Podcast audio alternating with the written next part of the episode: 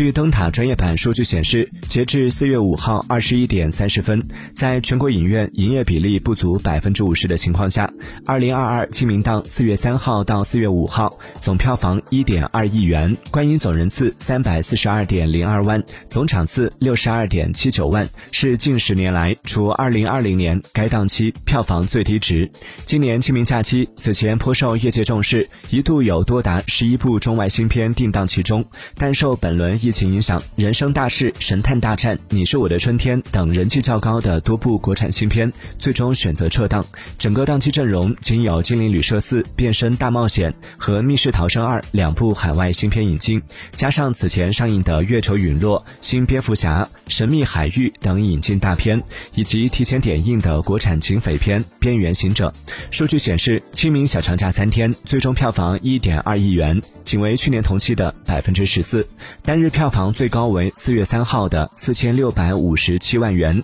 最低为四月五号的两千九百五十四万元，比去年清明假期 八点二亿元的票房下降了 百分之八十五。